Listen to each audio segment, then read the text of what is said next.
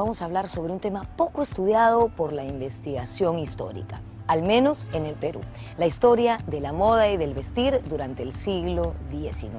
Hoy, que en nuestro país se vive un auge del diseño de modas, que nuestros diseñadores exponen sus colecciones en las pasarelas de todo el mundo, desde Rusia hasta Latinoamérica, consideramos que sería interesante darle una mirada a cómo se vestían las élites limeñas durante el siglo XIX, comenzando por la coqueta tapada. Soy Norma Martínez. Esto es Sucedió en el Perú.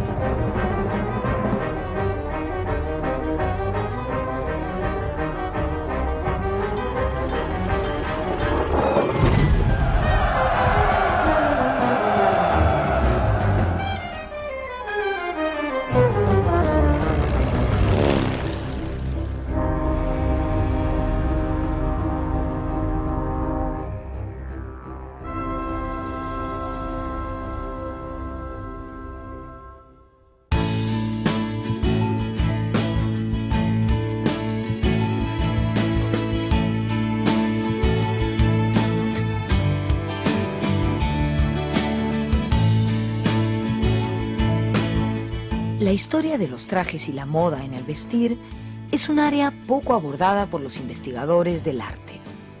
Muchas veces se ha entendido la historia del arte como el estudio de la vida de los artistas, de sus obras y estilos. Sin embargo, para algunos investigadores, el traje es una obra de arte que en vez de plasmarse en un lienzo o exhibirse sobre un pedestal, se luce a través de maniquíes humanos o por las mismas personas en calles y casas. Podría afirmarse que el traje es una de las creaciones artísticas más difundidas de la sociedad y que quizás por estar tan ligado a la vida cotidiana no ha sido estudiado en la dimensión que merece.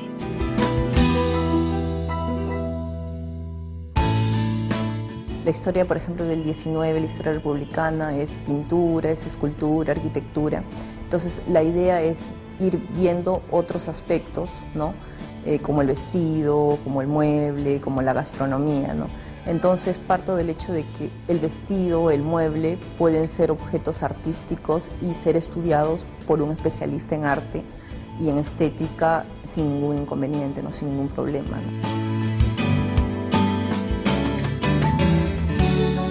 Hoy les comentaremos cómo vestía la élite limeña durante el siglo XIX pondremos énfasis en el traje de las mujeres, que, indudablemente, casi siempre ha llevado más accesorios que el vestuario masculino. Después de la conquista europea, el Perú se convirtió en dependencia del imperio español y pasó a formar parte de la cultura occidental, por ende, a recibir toda su influencia. De esta manera, llegaron las expresiones artísticas con el sello de ultramar, entre ellas la forma de vestir, los trajes. Claro, en realidad la referencia desde, desde la época colonial va a ser la referencia europea, ¿no? por la dependencia que hemos tenido, sobre todo Lima, ¿no? por ser eh, más vulnerable que otros lugares, que otros centros de arte. Lima ha tenido mayor influencia europea. Entonces, Definitivamente esto se va a ver en función de lo que venía de Francia. Básicamente el siglo XVI y el siglo XVII la moda la impone Italia, no solamente a nivel del vestido, sino también a nivel artístico. ¿no? El siglo XVIII ya vemos nosotros que hay un quiebre, ya es Francia. ¿no? Eh, para lo que es élite sí es determinante eh, ver lo que viene de afuera.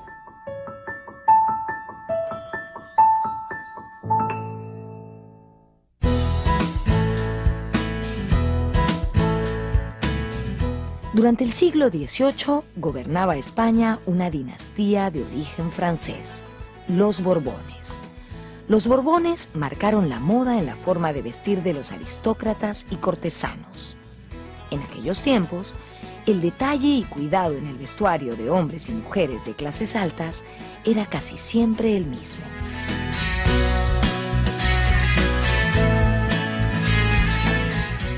Los hombres que en el siglo XVIII mostraban, por lo menos el hombre cortesano europeo, mostraba tanto lujo como las mujeres, usaban pelucas, usaban maquillaje, usaban tacos.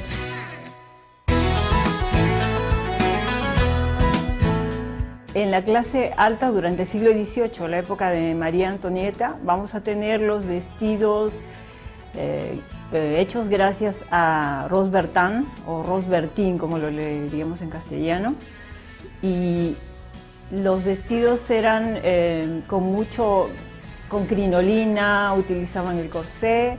En el caso de los hombres, vamos a ver la preocupación de los botones. Los botones los vamos a tener bordados de seda, hechos, algún extravagante los hacía con, cada uno era un reloj, estaría sonando todo el momento tic-tac, tic-tac, algunos otros utilizaban piedras preciosas, podría ser un cuadro en miniatura, una obra de arte. Entonces vamos a ver que ambos, tanto hombres como mujeres, pues gastaban mucho dinero para, para poder vestirse bien y lucir bien.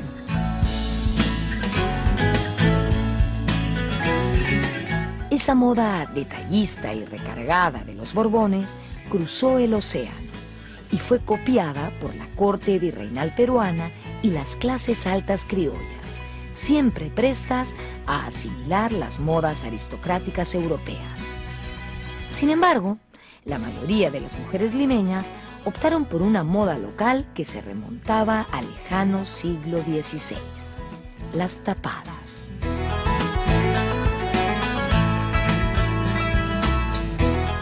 De la tapada mm, eh, aparentemente llegó al Perú a fines del siglo XVI eh, inicialmente, según cuenta León Quinelo, eh, se introdujo en España a través este, de las mujeres árabes y originalmente tenía un, eh, uso o un fin más bien de recato, de mostrar la sujeción de las mujeres, pero pronto se le dio un, un uso distinto. ¿no?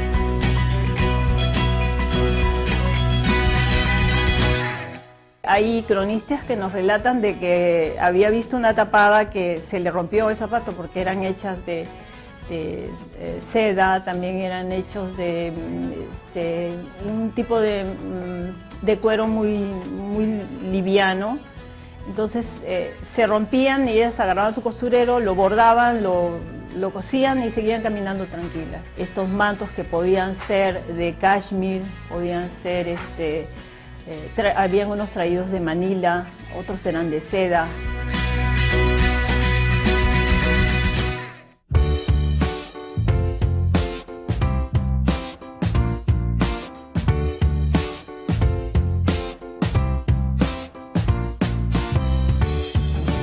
El traje de la tapada constaba de dos piezas, la saya y el manto, y era usado por mujeres de toda condición social. La saya era la falda que se plegaba a la cintura y se ataba con un pasador o una cinta.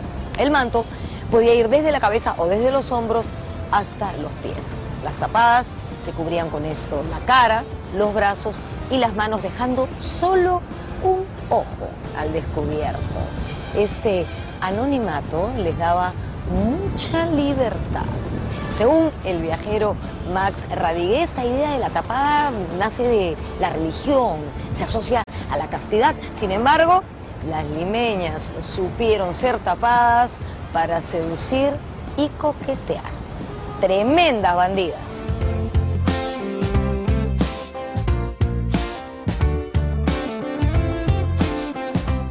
Había muchos caballeros que se encontraban detrás de ese manto pues a, su esposa, se encontraba a a su suegra, a una dama muy hermosa según algunos, otros decían que se había encontrado a una señora que le faltaba dientes, otros que le había dado viruela loca.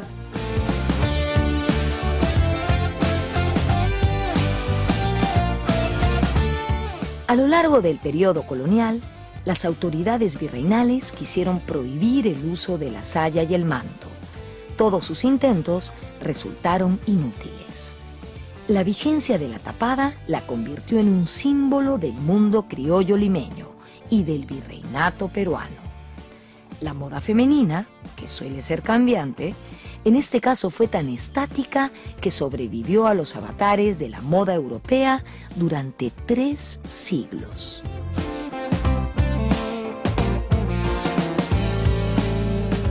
Un uso que permitía el, tránsito en anonimato de las mujeres en los espacios públicos, ¿no? Y, es por eso que, eh, sobre todo a, fines del siglo XVI, comienzos del XVII, se dieron una serie de ordenanzas, una serie de pragmáticas en contra de este traje. ¿no? Sin embargo, a pesar de eso, eh, las tapadas perduraron, ¿no? Eh, como decía el virrey de Montes Claros, no pudiendo cada uno de los maridos con sus mujeres, yo desisto de poder con todas ellas. Y perduró y llegó hasta la República.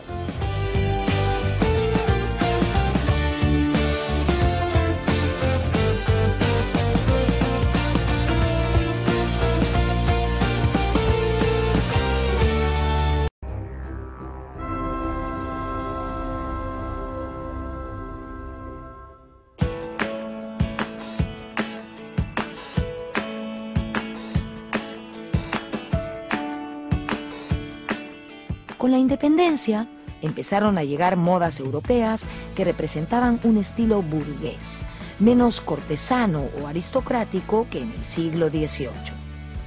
Mientras que los hombres de la naciente república adoptaron con rapidez el frac, el pantalón, la levita, el chaleco, los sombreros de copa y dejaron el poncho y el calzón corto, las mujeres limeñas se mantuvieron fieles a su traje tradicional la saya y el manto. Sobre la falda o saya, la escritora francesa Flora Tristán escribió, esa falda que se hace de telas, según la jerarquía del rango y la diversidad de las fortunas, es de un trabajo tan extraordinario que tiene el derecho de figurar en las mejores colecciones como objeto de curiosidad.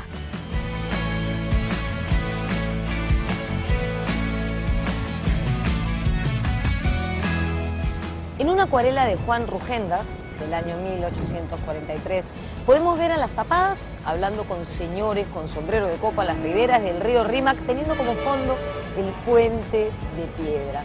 El vestido de la tapada era usado principalmente para asistir a misa, a procesiones, a paseos de día por alamedas y plazas, aunque también algunas lo usaban para darse una vueltita por la noche.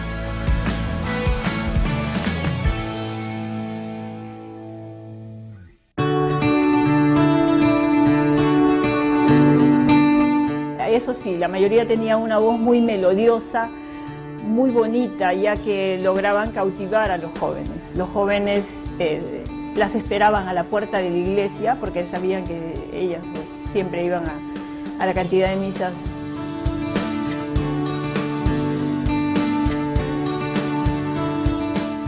A partir de la independencia, los viajeros europeos que llegan por Lima y comienzan a observar las costumbres y comienzan a observar los trajes y todo lo que ellos consideran como nacional, eh, ponen su atención en la mujer y destacan como un sello de identidad limeño y, por, analogía peruano, el vestido nacional, el de la saya y manto. Entonces ellos hacen una descripción de lo misterioso, eh, lo atractivo y, lo apropiado para el cuerpo femenino de la limeña, que es este traje.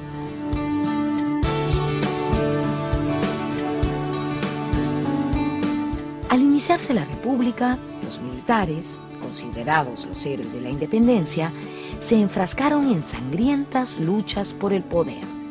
En ese ambiente de desorden, guerra y anarquía, las tapadas limeñas tuvieron mayor libertad de acción.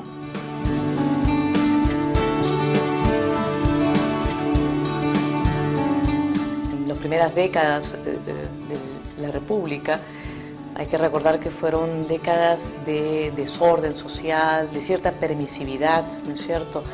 Y, en ese contexto, eh, la saya y el manto permitieron a las mujeres, estamos hablando de las mujeres sobre todo, particularmente en Lima, eh, cierta mm, eh, cierto tránsito en el anonimato, en el espacio público, incluso en lugares que no serían adecuados para las mujeres de noche, ¿no? Y también, por supuesto, eh, el, jugar el juego político a través del tráfico de influencias, por ejemplo, ¿no?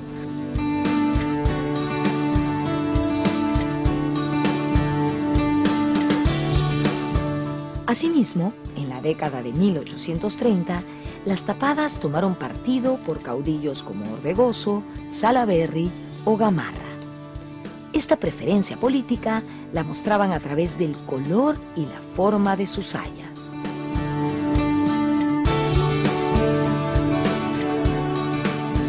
Era parte del juego, digamos, del juego de las mujeres que no participaban como sujeto político, sin embargo, eh, expresaban su eh, posición eh, por determinado caudillo a través del color de, la saya. Es decir, por ejemplo, las gamarris, había la, la, saya gamarrista, que era color negro, la saya orbegosiana, la saya salaberrina.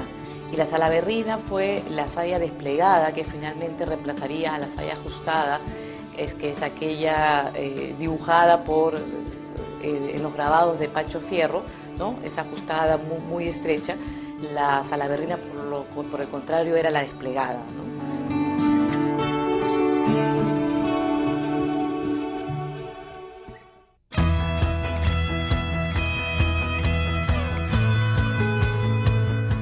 Conviene hacer un alto y ver cómo era el vestido de las personas que iban a la playa por la década de 1840.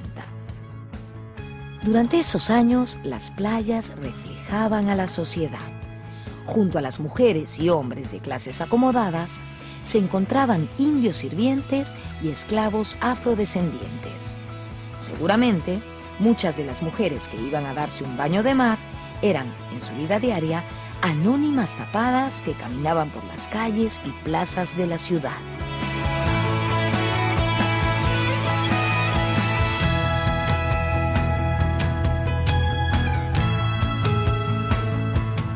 Entre 1840 y 1850, diversos artistas como Juan Rugendas o Pancho Fierro inmortalizaron en sus obras los baños de chorrillos. Así se decía cuando la gente venía a esta zona de la ciudad a bañarse en la playa. Las mujeres lo hacían eh, con un traje de baño oscuro, muy distinto al bikini o al triquini que conocemos hoy en día. Era una especie de vestido que se amarraba a la cintura y debajo tenía unos pantalones bombachos, es decir, no dejaba ver prácticamente nada del cuerpo. En estas pinturas también se muestran a las mujeres entrando al mar a bañarse acompañadas de sus sirvientes indios. De hecho, hay una acuarela muy famosa de Pancho Fierro que honra este tema y se titula Cholo Maestro Nadador.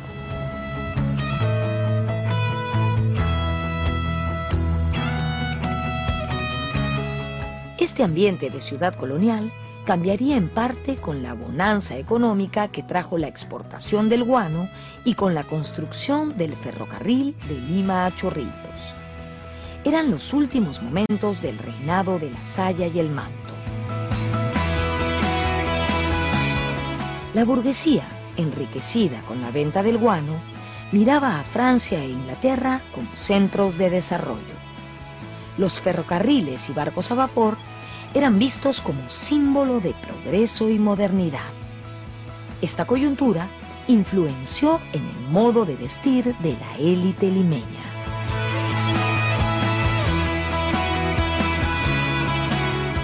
A mediados del siglo XIX, eh, en el contexto global de, la, industrialización y, de la producción, eh, eh, la gran producción, y la exportación de productos de consumo y sobre todo de productos de lujo por parte de Europa y Estados Unidos. En ese contexto global, eh, en el Perú se da la recomposición de las élites, se da el boom de guanero, eh, las nuevas riquezas a partir de, las consignaciones, de la deuda interna, eh, de la corrupción también ciertamente. Y bueno, en, en ese contexto las mujeres pasan a, a ser el sujeto que representa, eh, que debe representar el lujo debe representar el estatus social de la familia.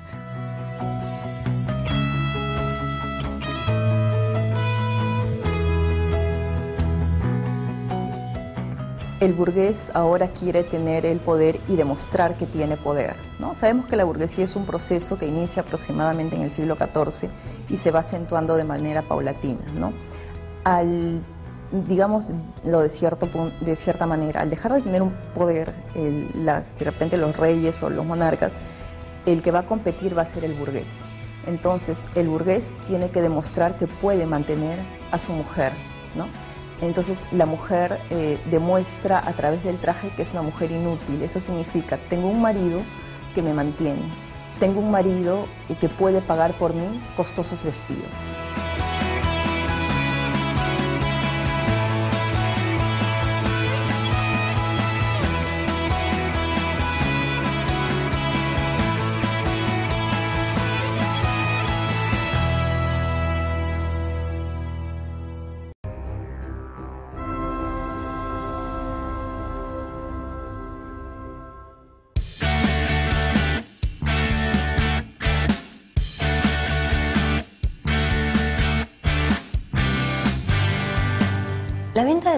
Produjo un periodo de auge en la economía nacional. Recordemos que Jorge Basadre llamó a este periodo la prosperidad falaz.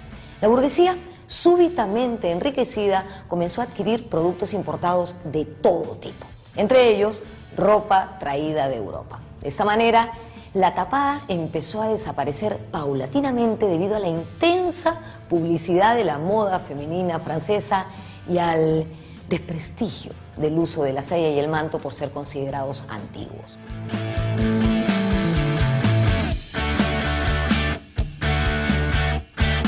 Para el historiador Pablo Macera, la moda francesa le permitía a cierta élite diferenciarse del resto de grupos sociales de acuerdo a su apariencia. Las mujeres de la clase alta limeña comenzaban a vestirse según la moda parisina. Esto lo podemos ver en este cuadro de Teófilo Castillo que está en la Pinacoteca Municipal Ignacio Merino de la Municipalidad de Lima.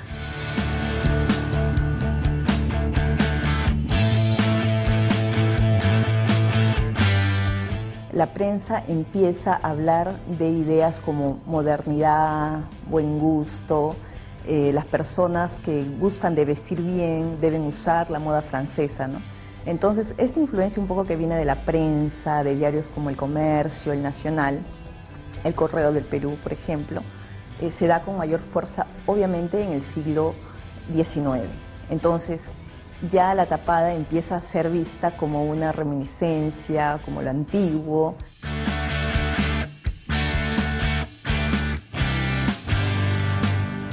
En ese contexto, la moda de vestir parisina se impuso en nuestras clases dirigentes. Eran los años del Segundo Imperio francés, el de Napoleón III. La esposa del monarca, Eugenia de Montijo, fue la abanderada de esa moda. El sastre particular de la reina Eugenia era el afamado Charles Frederick Worth.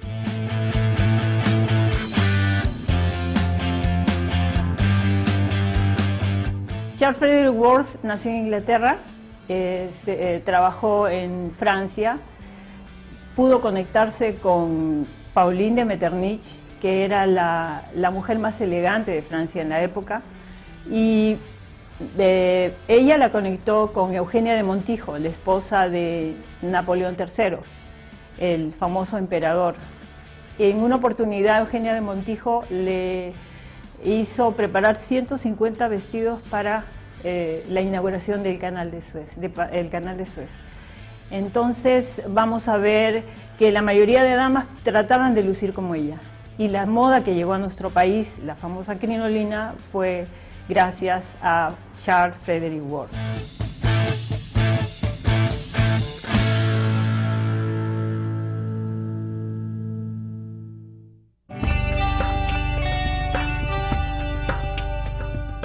Mientras la mujer es amplitud, ¿no? Incluso eh, utiliza la crinolina, ¿no? que le da amplitud, expansión, que coincide con el segundo imperio napoleónico francés y acá coincide con la era del guano, mientras la mujer es hacia afuera, con el corpiño, y de una estética muy horizontal, muy amplia, el hombre es muy vertical y muy sobrio. Y esa sobriedad se mantiene hasta, yo diría, el siglo XX.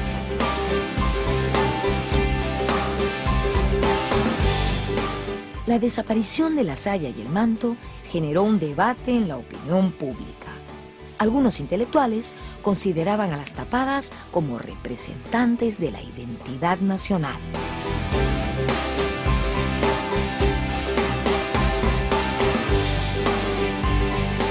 hay una pieza de teatro de Manuel Acecho Segura a comienzos de la década del 40, en la que un personaje femenino eh, expresa su resistencia y, expresa y también comenta cómo la opinión pública va a mirar negativamente la saya y el manto, ¿no? como algo atrasado, tradicional, etcétera, etcétera. ¿no? Eh, y esto se da sobre todo en la década del 40, ¿no? y ya en el 50, como, como te comentaba, ya en realidad la tapada pasaba a ser a tener a ser recurso de las clases eh, bajas en realidad, ¿no?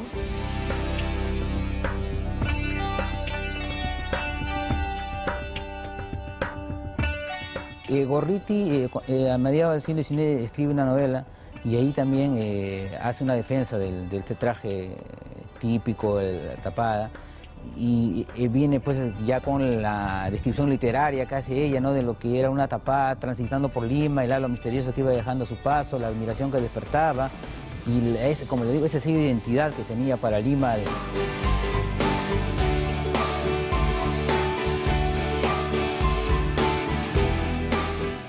Junto a las opiniones favorables hacia la tapada, también existieron muchos detractores. Uno de ellos fue Manuel Atanasio Fuentes. El murciélago escribió en 1867. Ha pasado a ser un recuerdo histórico el vestido nacional de la saya y manto, tan usado en otro tiempo para visitas y paseos. Y ya sea que nosotros tengamos mal gusto o que no hayamos podido descubrir las bellezas de la saya, no lamentamos su total extirpación. Con la hegemonía de la moda francesa, empezaron a instalarse en Lima tiendas y casas de modistas. Se vendían y preparaban trajes a la usanza parisina. No sin razón, algunos viajeros extranjeros decían que las clases altas limeñas estaban más cerca de Nueva York y de Europa que del interior del país.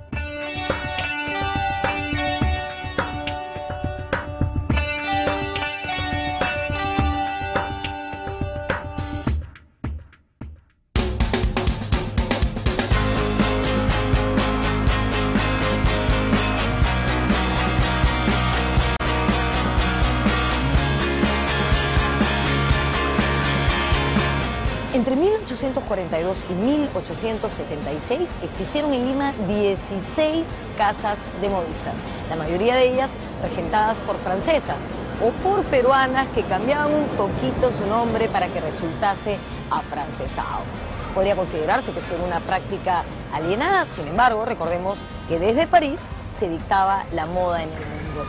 Un caso especial es el de la modista Francisca Guerrero, que conservó su nombre castizo y compitió de igual a igual con las madames europeas. Las calles mercaderes, bodegones y botoneros estaban llenas de tiendas de telas, de ropa, de accesorios, de joyas. La delicia de cualquier mujer peruana de la época. La calle Mercaderes es la actual cuadra 4 del Girón de la Unión, donde estoy en este momento. Desde el año 1861, 10 calles con nombres independientes como Palacio, Belén, Escribanos, Mercaderes, pasaron a llamarse el Girón de la Unión.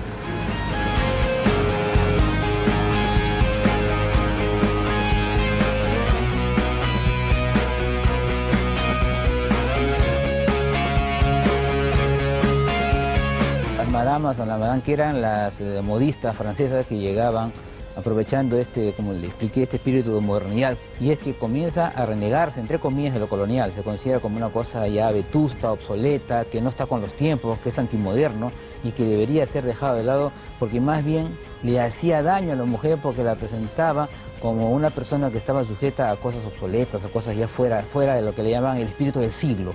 Que más bien había que ser como la modernidad europea, como las francesas, como los londinenses o como otras madamas europeas.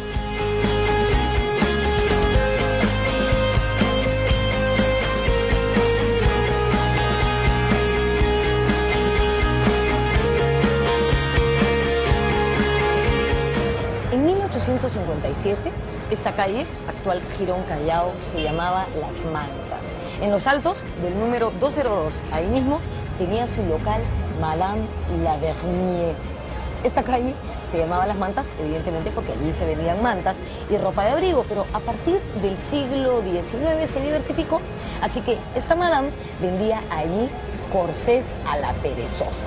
Los corsés eran la prenda interior femenina para ceñir el cuerpo. Eran hechos con barbas de ballena y las mujeres lo usaban para ajustarse en el siglo XVI, pero a mediados del siglo XIX nuevamente se popularizó su uso. Eran conocidos como la torturante belleza. Claro, porque te hacían un cuerpazo, pero no podían ni respirar.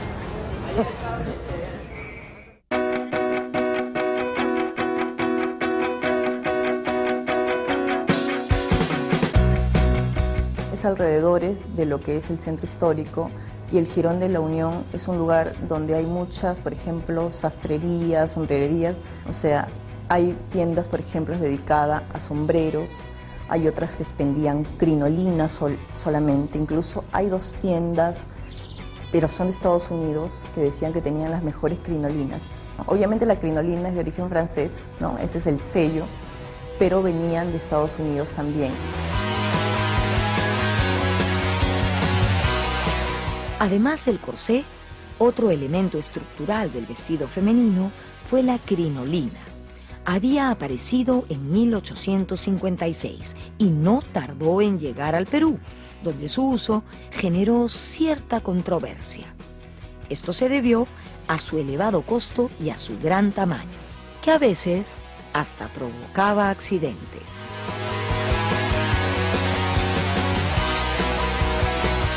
Era un armazón hecha, podría ser de metal, de barbas de ballena, los cartílagos de la ballena, y estaban hechos con una tela que podía ser de varios materiales. Eh, normalmente utilizaban el lino y el crin de caballo para darle resistencia al momento de poner eh, los accesorios, no se deterioraran con facilidad. Y en nuestro país también se llegaron a hacer estos armazones que eran criticados por, muchos, por muchas personas, ya que se gastaba mucho dinero en ellos.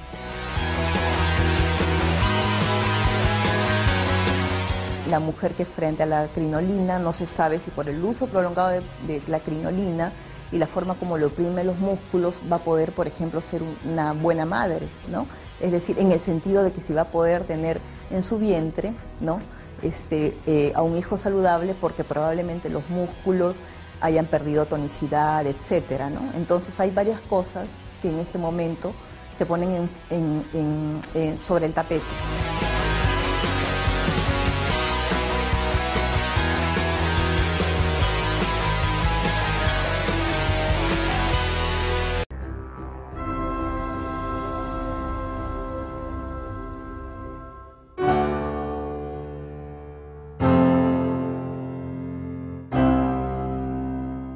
Desde comienzos de la segunda mitad del siglo XIX, el Perú inició un proceso de modernización material. Por ejemplo, se construyeron ferrocarriles, se decretó la libertad de los esclavos y en 1868 se derrumbaron las vetustas murallas que rodeaban Lima. Por su parte, las clases altas fueron buscando espacios reservados solo para ellas.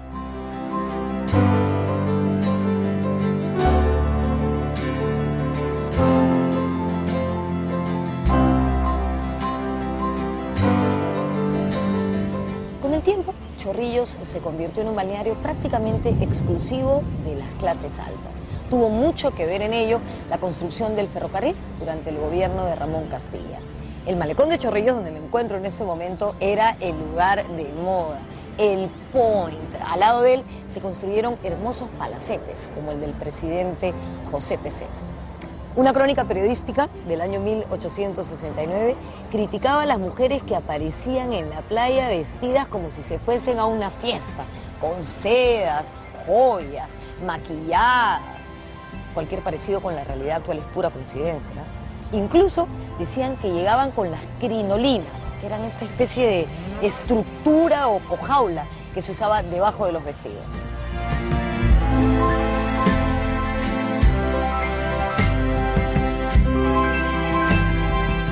Para 1870, el boom del guano había decaído y el país quedó endeudado. Se había gastado sin control ni planificación. A fines de esa década, otra riqueza nacional, el salitre, despertó la ambición del Estado chileno y en 1879 estalló la guerra con ese país.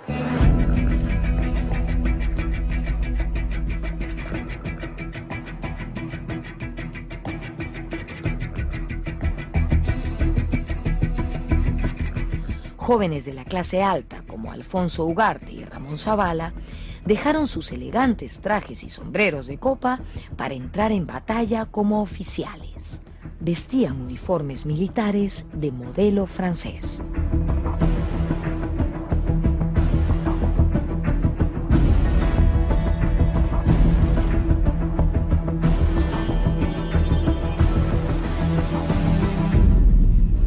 En 1880 aparecieron varios registros fotográficos de novias vestidas de negro. Ejemplo de ello es esta foto que encontramos en el Museo Metropolitano de Lima. Según Jorge Basadre, en ese entonces, los matrimonios dejaron de ser eventos íntimos, familiares, para convertirse en actos de protesta. Recordemos que muchos compatriotas nuestros morían en los combates y batallas de Angamos, San Francisco o Tarapacá. Sin embargo, en Europa, por esos años, existía la moda de que las novias fuesen al altar vestidas de colores oscuros, así que probablemente se mezclaron moda y protesta.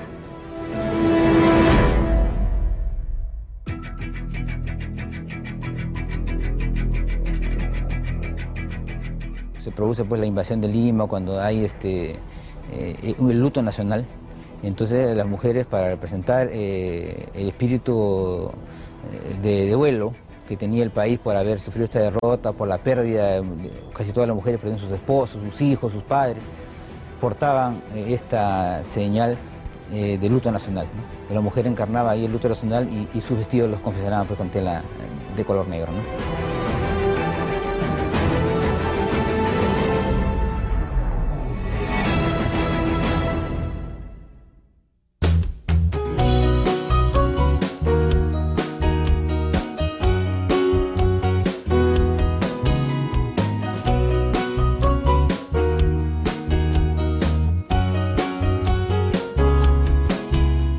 Estoy en el Museo Pedro de Osma, en Barranco, y desde este hermoso lugar les cuento que durante el largo periodo en que la reina Victoria ocupó el trono, entre 1837 y 1901, Inglaterra fue conocida como la reina de los mares. Su flota dominaba no solamente los océanos, sino también los mercados. Si bien París seguía dictando el curso de la moda, Londres, de la mano del capitalismo, comenzó a exportar su modo de vestir.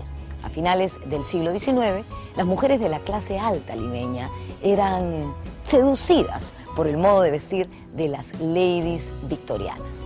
Como el periodo de la reina Victoria fue tan largo, la moda victoriana también tuvo varias etapas. Comenzó con un exceso de aparataje en el vestuario femenino que poco a poco se fue reduciendo. En el caso de los hombres, primó la sobriedad y la funcionalidad de los trajes.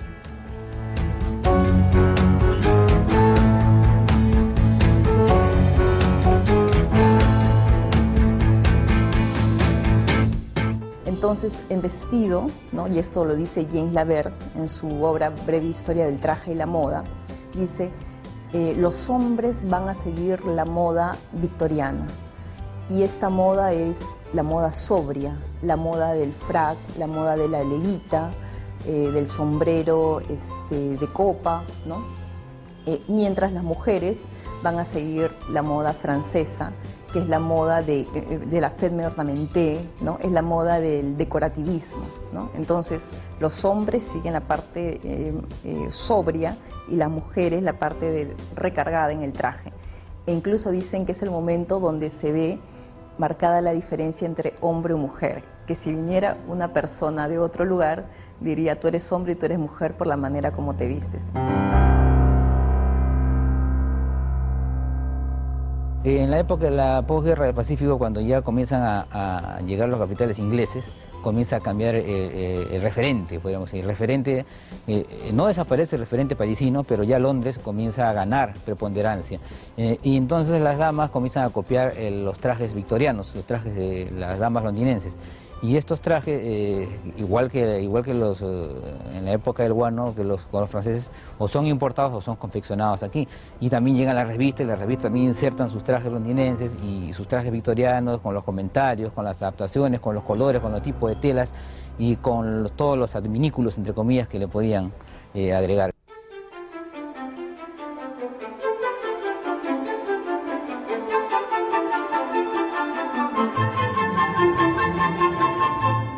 Accesorio que estuvo de moda por la década de 1880 fue el polizón. Este era un armazón que las mujeres se ataban a la cintura para abultar sus vestidos en la parte posterior.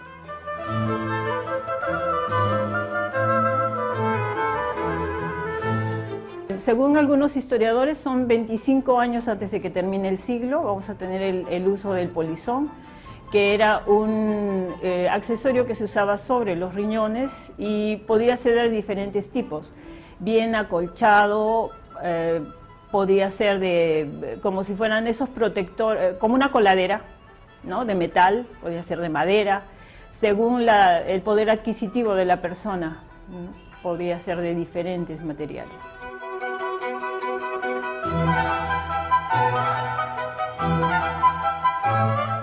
Luego de la guerra, entramos a un periodo de reconstrucción nacional. Para ese entonces, ya algunas escritoras peruanas se habían ganado merecidamente un espacio en el mundo de las letras. Una de estas mujeres fue Mercedes Cabello. Ella publica su novela Blanca Sol en 1888. Allí hace alusión a la moda femenina. La trama estaba ambientada en Lima de fines del siglo XIX y relataba la vida de una frívola mujer de la alta sociedad.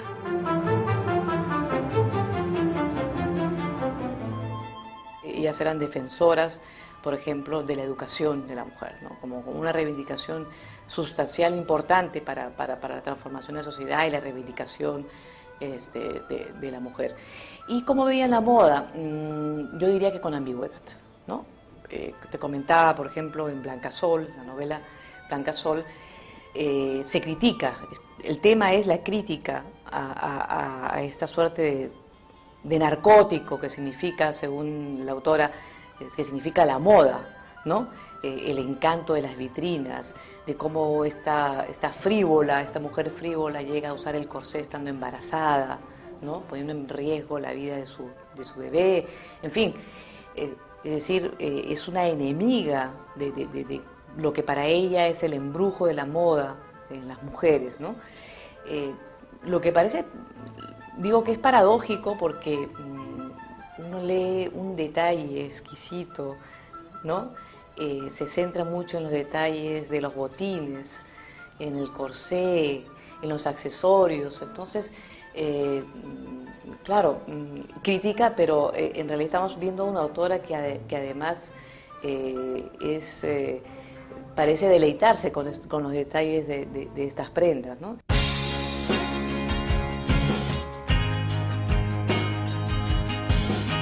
De esa forma se llegaba al final del siglo XIX, con una Europa en plena Belle Époque. Eran años de acelerados avances científicos en Estados Unidos y el viejo continente.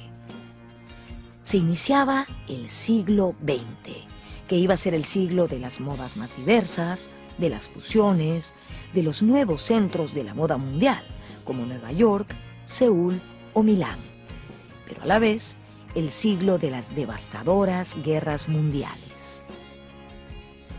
La influencia de la moda inglesa y francesa sería hegemónica en las clases altas limeñas durante los primeros años del siglo XX. Ya en el oncenio de Leguía, los Estados Unidos afirmarían su presencia en actividades tan diversas como la industria, el comercio y la moda. Como dato interesante, en ese periodo se creó el Distrito de la Victoria, en 1920, donde décadas después se formaría el Emporio Textil de Gamarra, desde donde hoy emerge la moda de vestir usada por millones de limeños. Pero esa ya es otra historia. Tal vez la veremos en otro programa.